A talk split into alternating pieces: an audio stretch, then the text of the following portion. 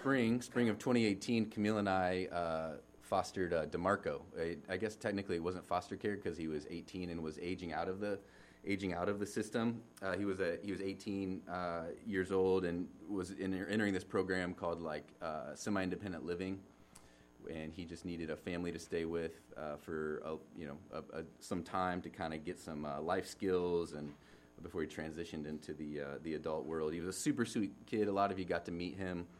Uh, but in many ways, he was like an eight-year-old boy in like a six-foot-two black man's body. Uh, because on some levels, you know, you had to interact with him like he was 18, and some levels you had to interact with him like he was like he was eight.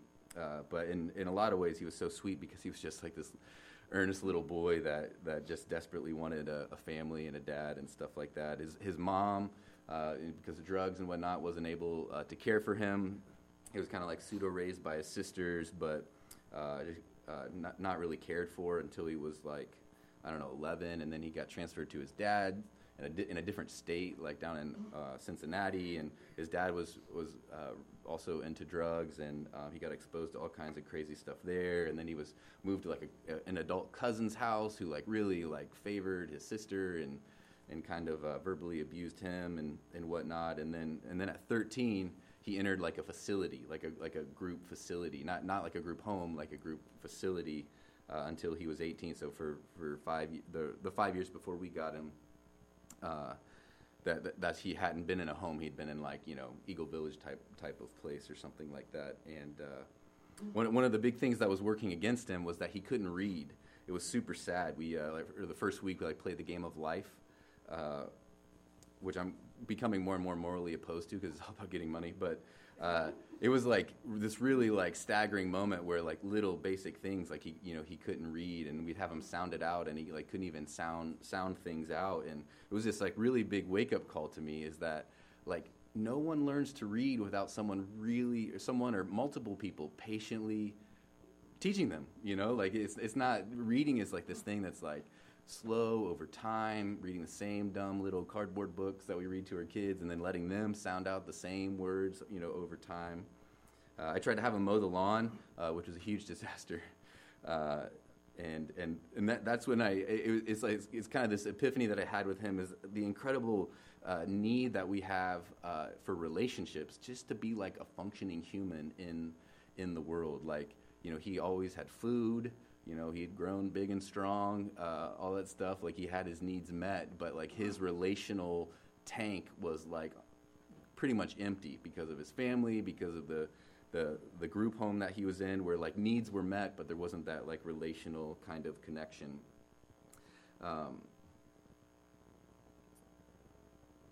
there's just you know there's just no no way in, in a lot in a lot of sense to uh, to, to learn these skills, learn adult skills. Like when I was teaching him to mow the lawn, I, I, was terrible at it because when I was eight, my dad like patiently taught me how to do it and let me try and showed me what I did wrong and let me keep trying slash made me do it and you know and then like bought me a lawnmower so I could start a business and stuff. It was just like I, I don't even think about mowing the lawn because I that's that's that's what my dad did and this is for free. Is that fathers one of your main roles in your kids' lives is to give your kids confidence to try stuff that was just like such a powerful lesson I learned from Demarco. Uh, is that invite your kids to try things, give them space to mess up and ruin your lawn or you know whatever, uh, because that they will they will draw confidence from you that they'll take with them for the rest of their life, or they'll draw insecurity and dependence for the rest of their life. But today we continue our teaching series on how to become like Jesus, where we're looking at uh, the the actual ways that the Bible tells us that we become like Jesus like real, normal human beings, according to Scripture, can undergo this incredible transformation to become formed into the image of Jesus Christ Himself. Uh, it's, a, it's an incredible thing, and sometimes we like just blink at it or put it on a coffee mug. But this is the point of being a Christian. This is the whole point of the church is to build uh, people up into the fullness uh, of the image of Jesus. Uh, it's the way we worship. One of the main ways we worship is ascribing value to God by becoming like Jesus. It's the way we experience joy. It's the way God gets glory. He takes these, these sinful, broken, messed up people that are destroying everything and then transforms them into His Son. And the question uh, that we're looking at is how. Because uh, most evangelical churches are going to say, like, yeah, we want to become like Jesus, but very few churches have a clear plan. Uh, so this whole fall, we've been unpacking uh, this kind of paradigm, this uh, chart that's in your bulletin uh, on the uh, the next page, on how we become like Jesus, and the four elements uh, that you see there in that chart with the triangle is teaching, practice, community, and Holy Spirit. Um, first, there's teaching, which is primarily Scripture uh, reading it, studying it, having it taught like this, listening to podcasts, reading books, theology, all that stuff. There's just like the information. Uh, there's practice, uh, which are the things we actually do with our bodies that over time make us more and more uh, a, a, type of person that shape our hearts and minds. Uh, and the practices specifically are, are things uh, mostly that we see in the lifestyle of Jesus. If we want to have the life of Jesus, we have to take on the lifestyle of Jesus. We don't try to become like Jesus and then live like every other, you know, middle class American uh, out there.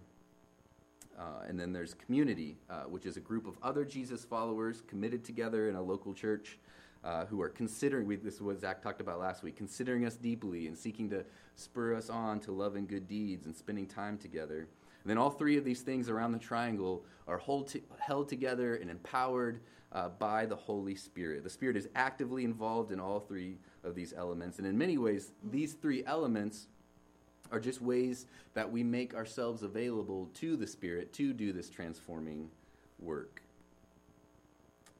Today we're talking about community, uh, the community portion of transformations that kind of kicked off that part of our series yesterday. And in this passage that Ben just read, uh, Paul gives us this metaphor that I want us to have in our minds uh, as, as we go through the text of an infant growing up.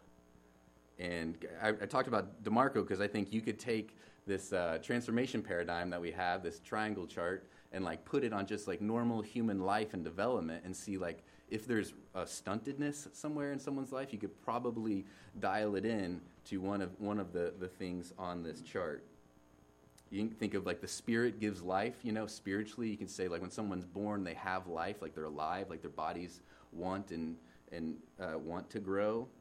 Uh, but what is required for just a living infant to grow up into a, a mature adult? And you can just think through like what kids need. Like ask any parent, and there's like relentless, re- repetitive teaching to just like what is real and what is true and what is good and what is bad. And there's lots and lots of practices. All, kid, letting kids experiment and try different things. I had to constantly hold myself back when like Johnny's playing with something and he's not like playing with it right or something to just like you know let him do it. Like you want to put that like lamp cord through the you know dump truck toy, like that's fine. You know, just like let let kids play and experiment and practice holding different things and doing different things and you know, or if kids are older, then there's like flashcards where you, you practice the teaching of the multiplication tables like over and over and over again, or like I said, the practice of mowing the lawn every week. And all these things are done in the community of uh, hopefully a loving family, mother, father, other siblings, then even more hopefully in a broader community of a church family or friends or teachers, grandparents, neighbors that are all kind of em- emphasizing these different different elements to help someone grow up. And you see that in DeMarco's life, where a lot, like a huge element of community was was missing and, and all these different things. Like I talked about reading and mowing the lawn, but there's so much like in, in how to communicate and how uh, how to process emotions and all these things that just like just weren't there that had just kind of been stunted. Things that you just don't get by having like a paid staff at a facility, like make sure you're alive, you know. And I'm, I'm not saying they're bad or they didn't do a good job. It's just they're, they're limited because they're not because uh, they're not not family or taking that role. So, just on a natural level, a human cannot become mature without deep relational connection. People who deeply love that person uh, and spend time and are patient and uh, show them grace. And in the same way, Paul is showing us that we cannot become mature, attaining to the whole measure of the fullness of Christ apart from a community of God's people, period. It just, according to Scripture, there's no such thing as Jesus and me Christianity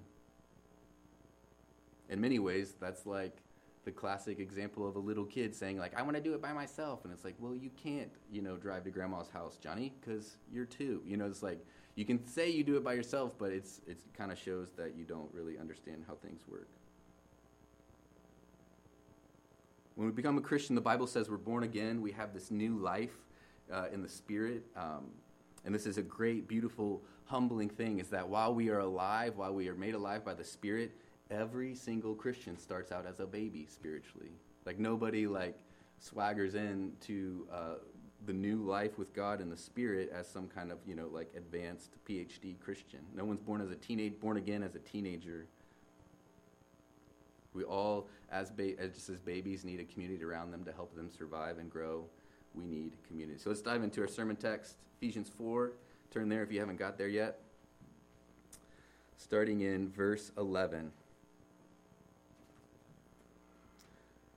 It was he who gave some to be apostles, some to be prophets, some to be evangelists, some to be pastors and teachers, to prepare God's people for works of service, so that the body of Christ may be built up until we all reach unity in the faith in the knowledge and in the knowledge of the Son of God and becoming mature, attaining to the whole measure of the fullness of Christ. My first point is that community is Jesus' idea.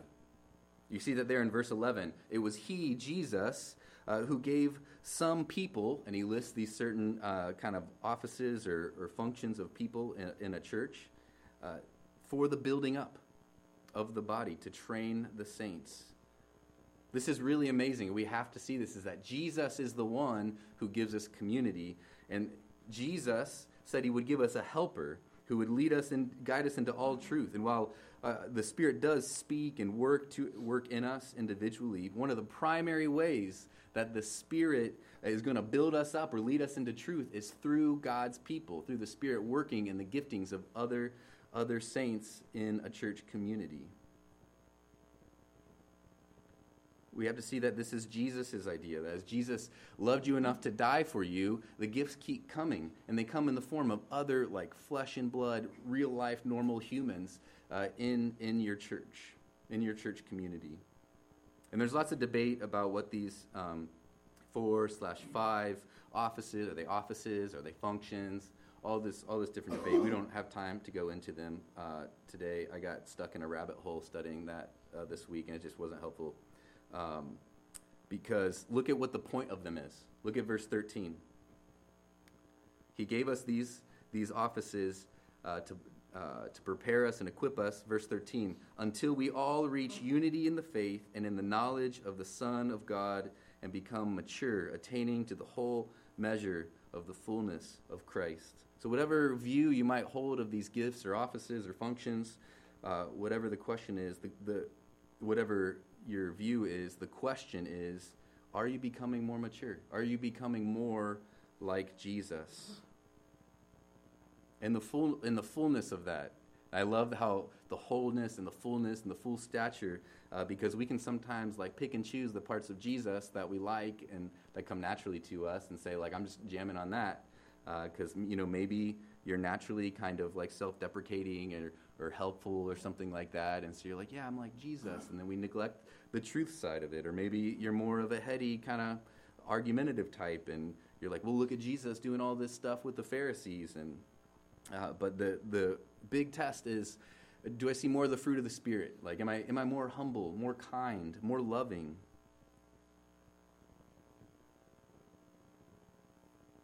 I think this is a this is the big test that blows up a lot of the most heated arguments. There's a pastor that I that I dearly love and know who kind of had this big awakening three years into ministry at this church because they were like learning tons and tons of doctrine and scripture and he just had this like terrible moment where he's like, I don't think we're becoming more kind. I think we have like the knowledge that puffs up and makes us mad at everybody else that doesn't know as much or agree with us. The idea for Jesus' community is that the gifts uh, that he gave to the church uh, is for actual people to become like Christ, where we have like a supernatural kindness to people, supernatural kindness and love for people who disagree with us or even our enemies.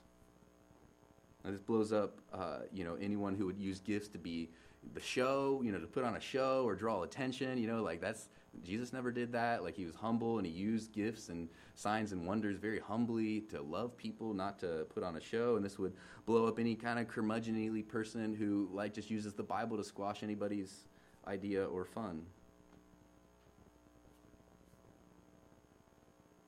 Look how it works. Verse 12. So we have these four slash five offices, and they are to prepare God's people for works of service so that the body of Christ may be built up. The leadership gifts are not meant to do everything for the community, but have been given by Jesus to equip the community or prepare the community so that God's people are ready to do the ministry. Does that make sense? What is, uh, what, what is the role of leaders? It's not to do everything for the church or the, the gathering of, of saints, but to equip them. The, the most obvious example of this is, is parents. Like, parents, if you're doing everything for your kid, uh, for forever, like they will be stunted. They will not grow into the fullness of a mature human. Instead, your job is to do things to the point where they, they are equipped to, to live life themselves. And what are, what are the work of ministry? So if the leaders are meant to uh, prepare the, the saints, prepare God's people for the work of ministry, what is it? The works of service so that the body of Christ may be built up. The work of ministry is to build up the body of Christ. This is Jesus' idea. He's, he said, I'm going to I'm to give you the Spirit, and the Spirit's going to give gifts to real human people uh, that will then equip the saints, that will then build, build up the body, equip the saints to build up the body. We will be born again. We'll have the spiritual life in, inside of, of us, but we're babies. It, but Jesus doesn't leave us as like helpless babies on our own. He, he gives us this community of people uh, who are gifted supernaturally to equip you to be built up in Christ. People who will spiritually help you uh, learn to read and how to eat and how to feed yourself and how to clean up and how to get along with other people. All these different functions that we that we would see and naturally be excited to teach our kids to do. Like we need that in a spiritual sense. And I think one of the reasons why the church in the United States is so uh, so struggling is because this text has been neglected because uh, we you know we, we kind of have this like uh, professional professional Christian uh, mentality where we're just going to pay leaders not to equip us but to just like do it all for us and put you know put on a show or or whatever but spoon feed us so instead of having saints who are equipped to build up the body we have churches full of spiritual babies who are just selfish and making messes and not sharing their toys and needing to be spoon fed uh, all the time this brings me to, to the second point. Community is how we stop being babies. Look at verse 14. Paul says, Then we will no longer be infants, tossed back and forth by the waves and blown here and there by every wind of teaching and by cunning and craftiness of men and their deceitful scheming. This is a fascinating text because we see Paul's view of the Christian, of an individual Christian, is incredibly nuanced here. Because he says, we'll, we'll no longer be infants if this happens, if the saints are equipped to build up the church. Flip back one page, or maybe it's on the same page, to uh, Ephesians 2, verses 4. So, the, what Paul just said about us being infants is the counterbalance to what we're about to read in Ephesians 2, verse 4. But because of his great love for us, God, who is rich in mercy, made us alive with Christ, even when we were dead in our transgressions. It is by grace you have been saved, and God raised us up with Christ and seated us with him in the heavenly realms in Christ Jesus. So you see, Paul's nuance is that we are alive. We have been made alive with Christ, uh, and we are seated with God in the heavenly places. Like that's our status, that's our identity. That means we are at the table with God by grace alone. Our good, good Father wants us with Him. We are alive, we are His beloved children, uh, but we are infants.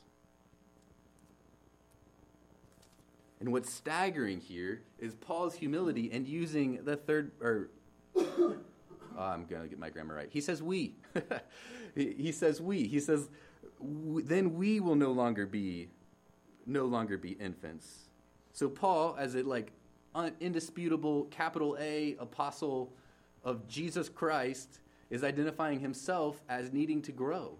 And when you look through scripture in Paul's story, you see that. Like he had this like knock you off your horse kind of experience with the resurrected Messiah, and he's still like going around in humility and taking time to learn from other people and all these different things. So if the Apostle Paul is a, is a toddler, then you like we're probably like two days old or something like that. Like Paul is, is demonstrating for us like the, the humility that it that it takes to actually grow is that we have to understand that we're babies and that we need help to grow. But what does it mean to be a spiritual baby? Paul gives us some helpful pictures that are straight out of parenting. If you uh, have an infant or have lived through that stage of life or you know whatever, have been around any any infant.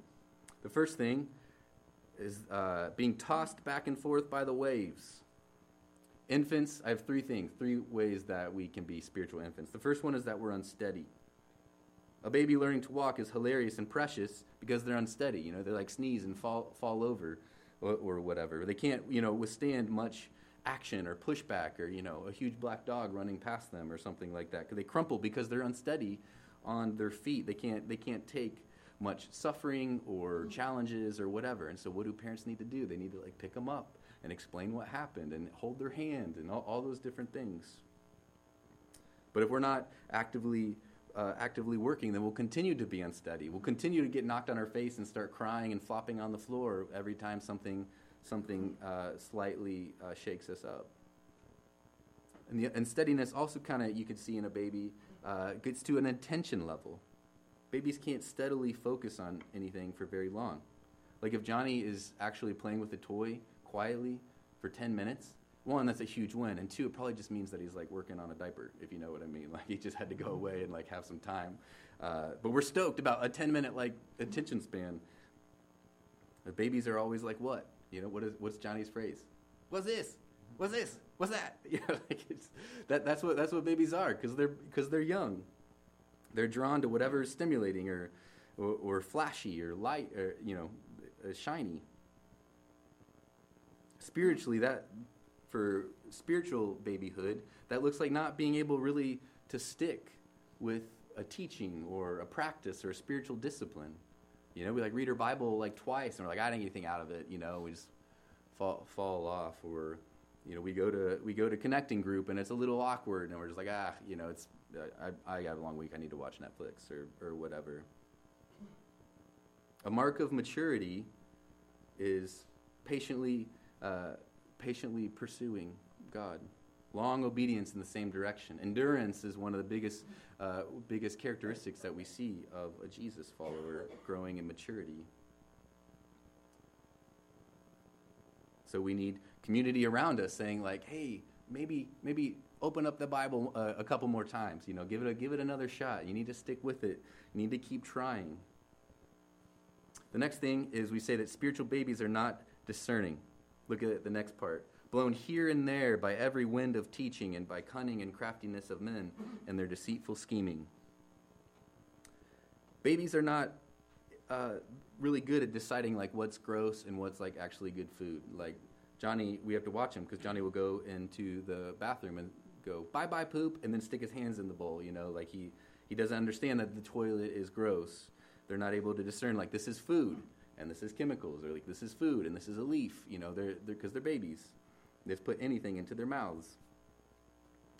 Spiritual babies are that way too, because uh, they, they don't have the discernment. They, they can't tell good biblical teaching from toilet teaching unless you know your way around the Bible or have some of that teaching. That's why we need shepherds and teachers, pastors and teachers who are further along and can walk less mature people through what, what the Bible says and what is good uh, biblical teaching. What are and not just give it, you know, like yes, give and teach good biblical doctrine, but also equip uh, the saints to understand like what, what are what's the rubric? Like what are the tests? When i'm hearing some kind of spiritual teaching how do i know uh, what's good and, and what's a leaf?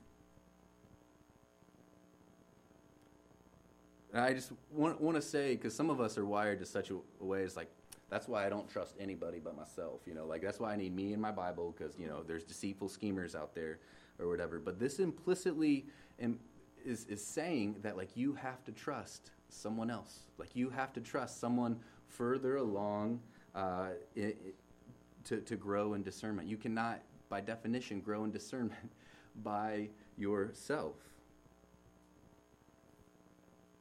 And the last thing is that babies are incredibly self centered.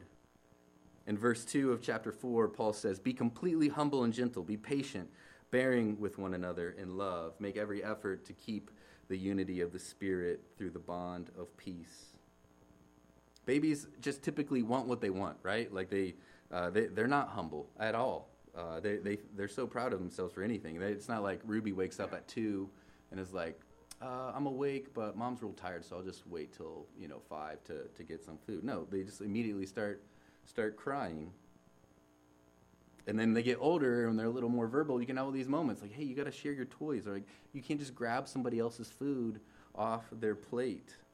You have to teach them and train them to know that there are other human beings with other desires that are just as important as theirs, that their desires don't rule the, the world. And spiritual babies are just as self centered, kind of grabbing for whatever they want, or like always getting offended, or feeling like everything's unfair. How are people thinking of me or looking at me?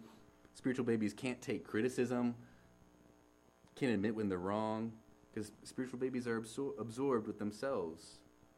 This is why we need a community to lovingly say, You and your desires are not the center of the universe. And I hope you can see how simple but also really profound Paul's metaphor here is. Just like a baby is unsteady and undiscerning and selfish, and so are spiritual babies. And it's through relationships, through a loving, gracious, unconditional, loving relationship with someone more mature that we grow out of spiritual babyhood. And remember, Paul is saying we. Paul's acknowledging that that he was a baby and in some places of his life still needs people to help him grow into maturity.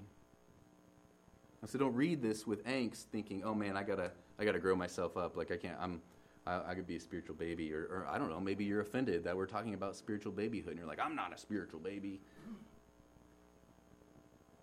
But I believe the invitation here is to take like I don't know, the, the dress up doctor clothes that, that you might have of pretending to be like a grown up and just experience the, the freedom of saying like, yeah, I have, I'm immature. I, yeah, I need people to help me grow. I'm not there yet. We start with the assumption that we're infants, we're beloved infants, and that God loves us desperately enough to die for us, and that we need people to help us grow into maturity to point out where we're unsteady, where we're undiscerning, where we're being selfish. And this is one of the most powerful ways that we actually like live like grace is real, like live like we are loved in Christ by what He's done by grace alone through faith. Uh, because only if we have like taken on that identity as beloved children can we actually consider ways that I'm being selfish or ways that I'm foolish. This brings us to our last point. Community is a practice.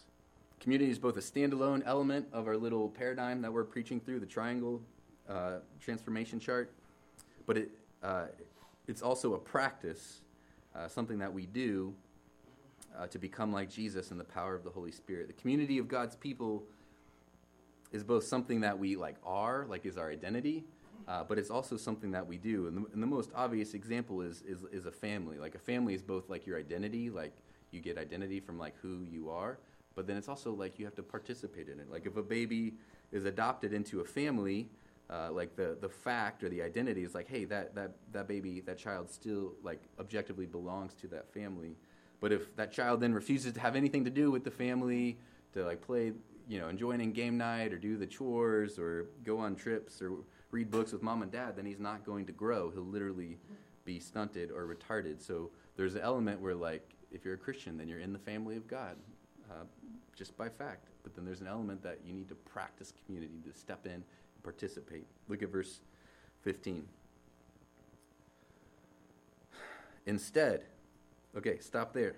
Paul is contrasting an alternative, a way out from spiritual babyhood.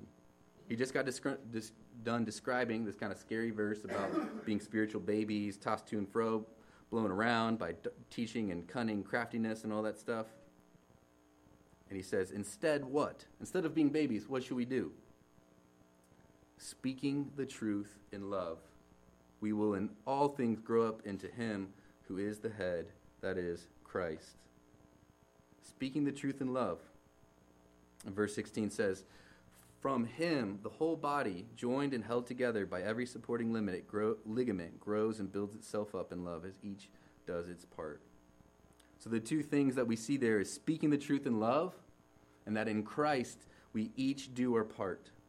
This gives us insight into how we practice community, how community is an un- unmovable, completely crucial part of becoming like Jesus.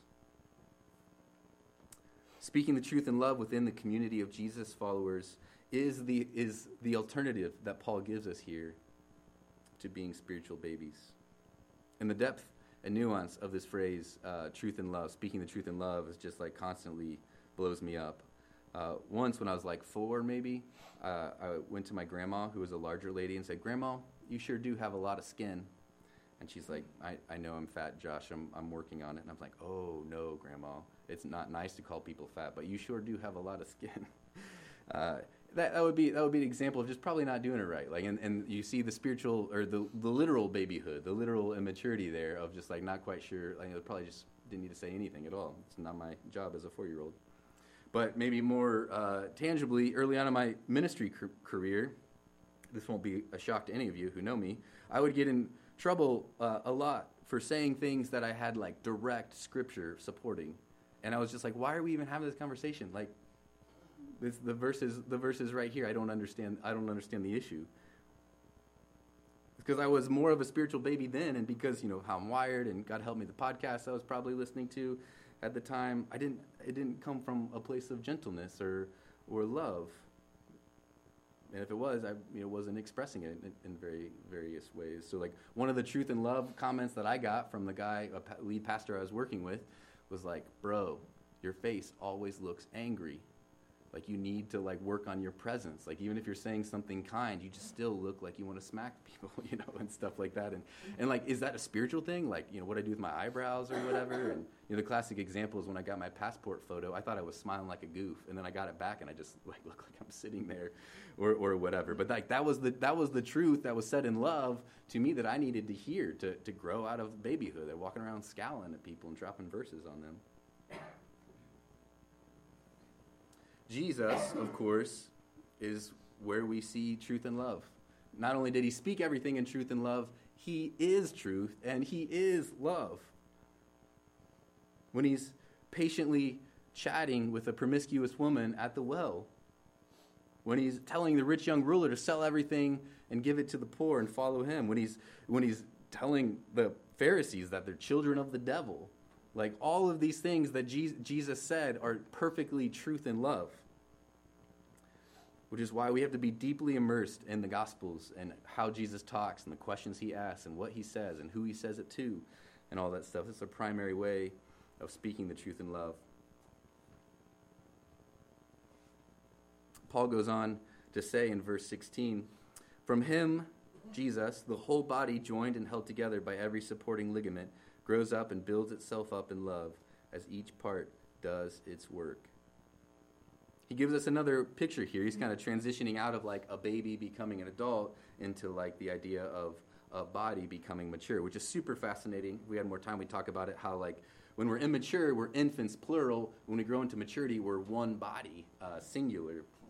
As we get as we get mature, we're more unified in the body, and just just like our human bodies, for it to grow and be healthy, you need every part. If you know the hands are busy making food, but like the mouth won't eat the food, then you know you're not you're not going to grow. Community is a practice because the Bible teaches is that it, if you're a Christian, you've been born again, then you have work to do in the church, in the gathering of God's people. And the Bible talks about a lot of different ways that we do the work of being the church together. But in the context of Paul's words here, each part does its work. He's talking about speaking the truth in love. Like, there's not just some people who are speakers of truth and love. Like, this is what we are all called to do as we desire to get out of spiritual babyhood and desire the people around us to get out of spiritual babyhood.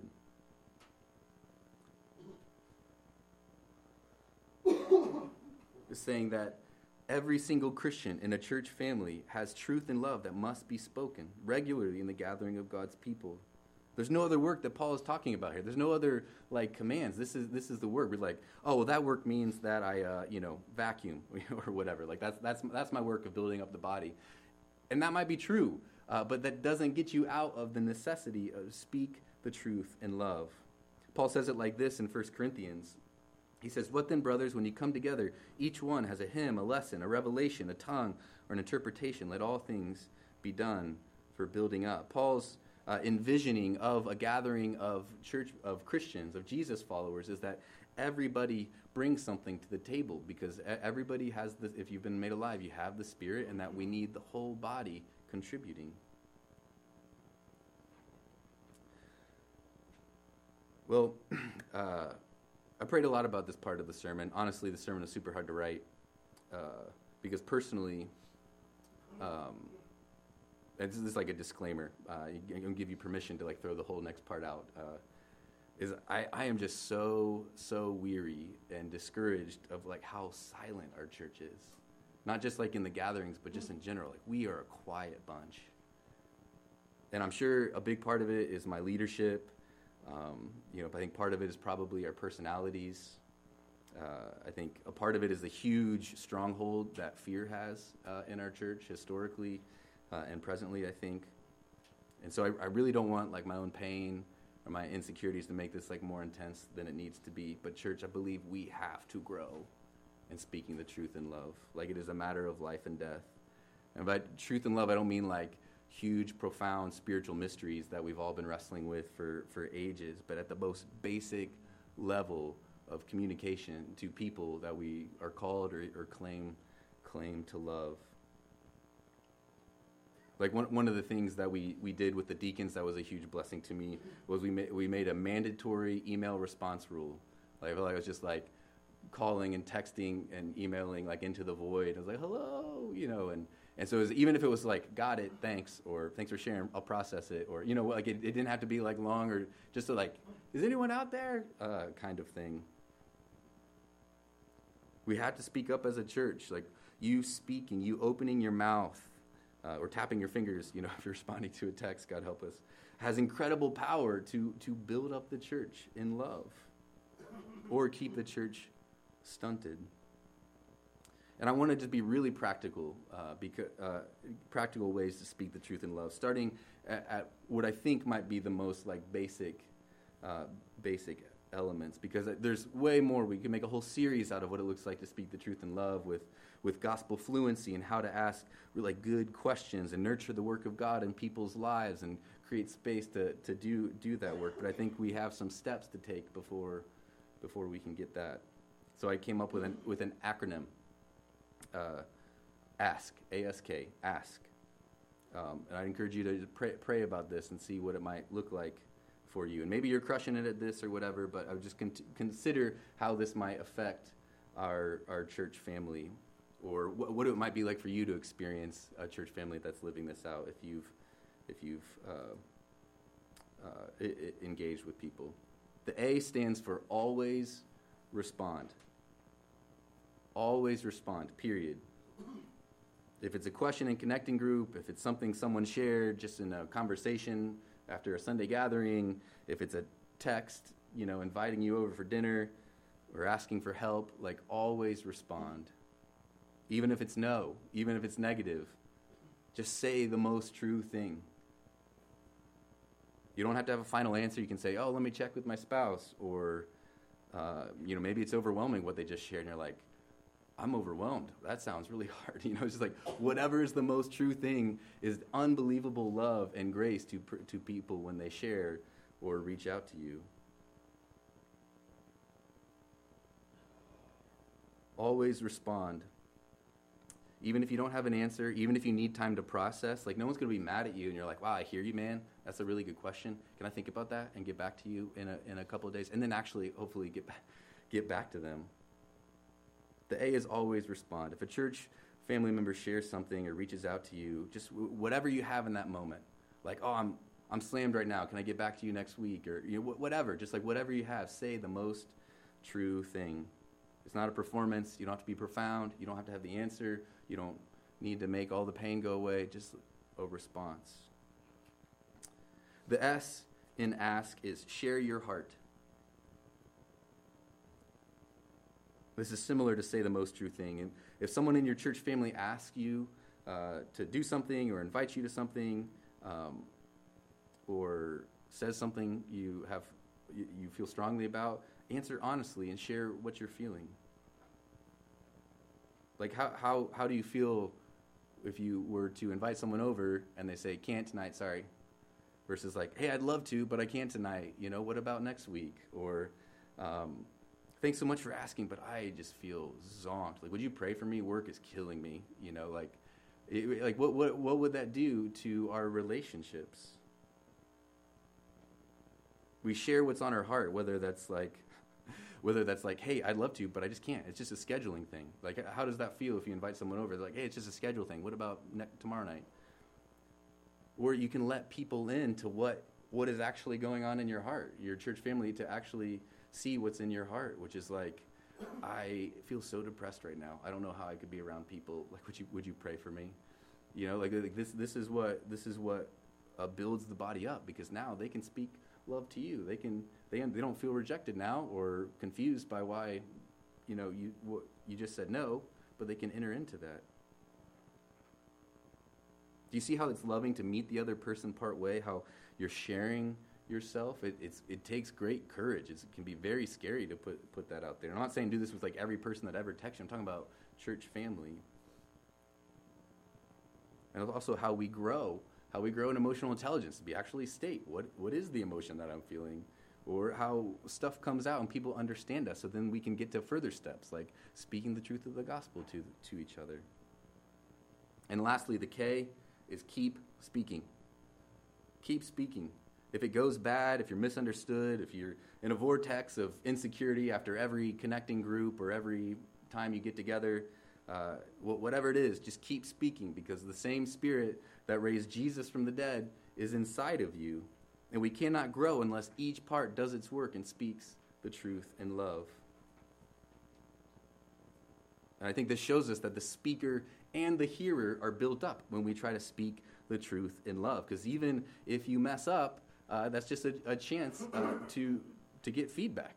You're like, hey, I didn't feel loved by that. Oh, I'm so sorry. I wanted to love you. T- tell me, tell me why you didn't feel loved. Tell me how it, it made you feel. The secret to speaking the truth in love is to just do it and then repent if you mess up. Like we're never gonna hit the gong.